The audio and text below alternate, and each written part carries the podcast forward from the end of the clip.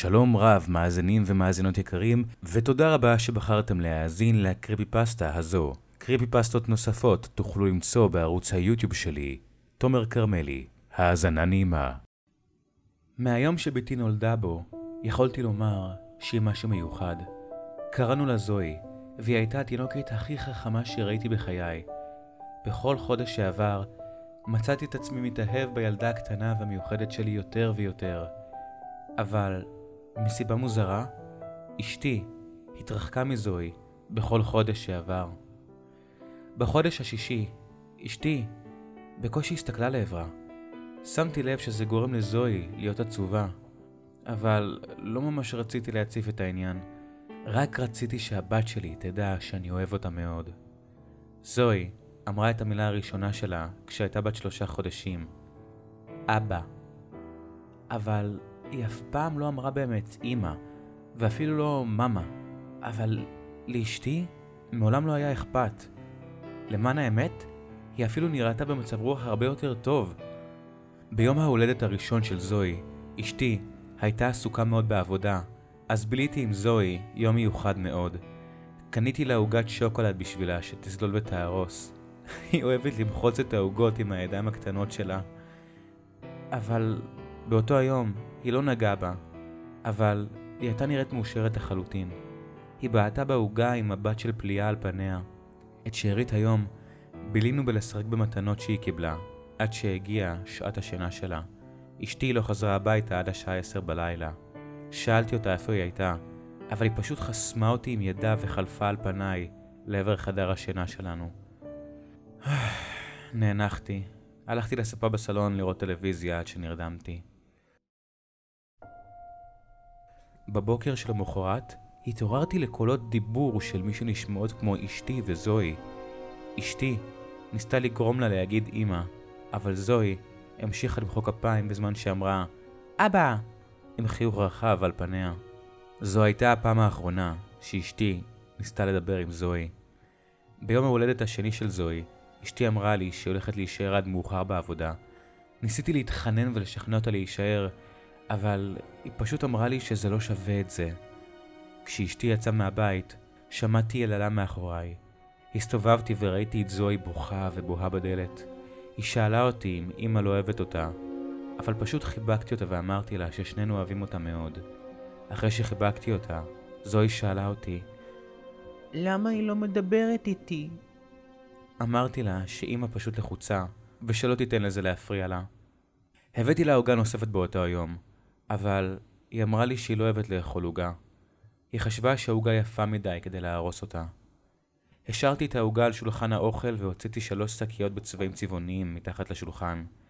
יש לנו מסורת כזו, בה אני מוציא לזוהי את המתנות וקורא את נייר העטיפה בזהירות רבה ככל האפשר. זוהי אהבה להשתמש בנייר העטיפה כקישוטים קטנים לחדר שלה. שתי המתנות הראשונות היו רק מספר צעצועים וכמה ספרים חדשים.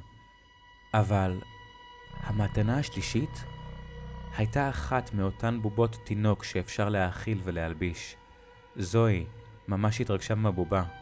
היא שיחקה איתה בסלון לבדה, עד שהגיע זמן השינה. אשתי חזרה הביתה בשעה 11, שיכורה לגמרי. היא נראתה כאילו היא בוכה, אבל הייתי עייף מדי אפילו לשים לב לזה שהיא שם. הרי היא עשתה את זה כל הזמן לזוהי, ועכשיו גם לי. הנישואים שלנו התפרקו וממש לא ידעתי איך לתקן את זה. אשתי התקדמה לכיוון המסדרון. חשבתי שהיא פשוט הולכת לחדר השינה, אבל היא נכנסה לסלון והרימה את הבובה החדשה של זוהי. אחרי כמה שניות, היא התחילה לחבק את הבובה ולנדנד אותה קדימה ואחורה. אשתי גם לקחה את הבקבוק ושלושת חיתולי הצעצוע ששכבו לידה. היא שמה את הבקבוק לפה של הבובה והחלה ללחוש אליה. נדהמתי לחלוטין למראה אשתי מראה לבובת התינוק יותר תשומת לב ממה שהעניקה לזוהי אי פעם. היא התיישבה על הספה עם הבובה והוציאה את הבקבוק מפיה והמשיכה ללחוש לה. הרג אותי לדעת מה לעזאזל היא לוחשת לבובה. אז התגנבתי מאחוריה וניסיתי להקשיב למה שהיא אומרת. בהתחלה זה היה קשה להבין, אבל אחרי כמה שניות הבנתי שהיא אומרת את אותו הדבר שוב ושוב. בבקשה תקראי לי אמא, בבקשה תקראי לי אמא. אחרי כמה דקות, אשתי נרדמה עם בובת הצעצוע על הבטן. הלכתי לחדר השינה להביא לה שמיכה. אחרי זה, הלכתי לבדי לחדר השינה שלנו, ונרדמתי. בבוקר התעוררתי לרעשי צחוק. אשתי צחקה. לראשונה מזה מספר שנים. מיהרתי למטה לראות ממה היא צוחקת. כשנכנסתי למטבח, ראיתי את אשתי מסתובבת במעגלים עם בובת התינוק בידיה. זוהי ישבה בצד עם דמעות שגלשו על חייה. הרמתי את זוהי ושאלתי את אשתי מה לעזאזל היא עושה. בכל פעם שהיא סיימה סיבוב, היא אמרה לי מילה אחת בכל פעם. רק משחקת עם הבת שלי. אמרתי לה שזוהי בוכה, אבל אשתי משכה בכתפיה ופשוט המשיכה להסתובב עם הבובה. זה עצבן אותי. אבל פשוט לקחתי את זוהי חזרה לסלון, ושיחקתי איתה עם כמה מהבובות הישנות שלה. אחרי שעה, אשתי יצאה מהמטבח ואמרה שהיא הולכת לקניון עם הבת שלה. זוהי קמה במהירות ובהתרגשות לחדרה כדי להתלבש. אבל כשהיא סיימה להתלבש וחזרה לסלון, אשתי והבובה כבר לא היו שם. שעת השינה של זוהי הגיעה מהר באותו יום, והשכבתי אותה במיטה לישון. בזמן שכיסיתי אותה, היא שאלה אותי, אבא, אמא באמת אוהבת אותי? הנהנתי בחיוב בראשי לעברה וחייכתי. אמרתי לה שאמא רוצה להפתיע אותה עם כמה בגדים חדשים. זוהי נרדמה כעבור כמה דקות עם חיוך קטן וחמוד על פניה. הלילה אשתי חזרה הביתה בסביבות השעה תשע. ניגשתי אליה ושאלתי מה לא בסדר איתה. היא ניסתה להתעלם ממני, אבל המשכתי לחסום את דרכה עד שהיא עצרה והביטה בי. היא דחפה לעברי את הבובה וצעקה. היא לפחות פאקינג אמיתית. אתה יודע כמה קשה זה להעמיד פנים איתך? זוהי מתה! היא מתה! מתי תפסיק לשחק את המשחק המטומטם הזה כבר?